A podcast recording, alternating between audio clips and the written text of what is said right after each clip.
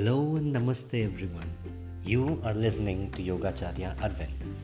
Hope you all started this new year with wonderful resolutions and are executing them successfully for the past 14 days. We all might have resolved for growth in many different ways. It might differ from person to person. But how many of us resolve to improve our mental health? How many of us resolved to get something better out of our mental health? Because mental health predominantly determines the peace, joy, and harmony in our lives. This pandemic and lockdown has shaken and disturbed our mental state to an extent that we hardly even imagined.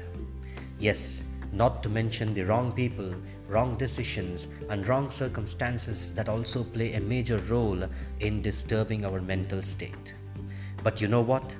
Even if we have a choice of shielding our mind from these disturbances, we end up unconsciously letting these mental problems rule our life. This in turn causes more damage to our mental health.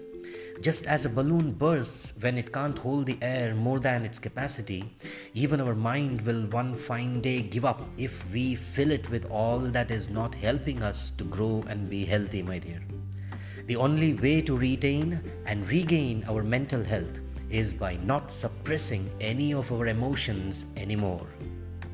That doesn't mean you have to disturb others' mental peace by being expressive. Rather, your thoughts and emotions towards something that can help you achieve a healthy state of mind should be focused on. Try to find someone who understands you the most and express how you feel about your life and what is your idea of a better life. Share your emotions and feelings that you have been formed many. It doesn't matter if you don't know anything about yoga. It's okay. Somewhere and someday we have to start and why not today? So buckle up and be cheerful. Visit our website www.samyakyoga.org if you want to start yoga in the best way possible in your life.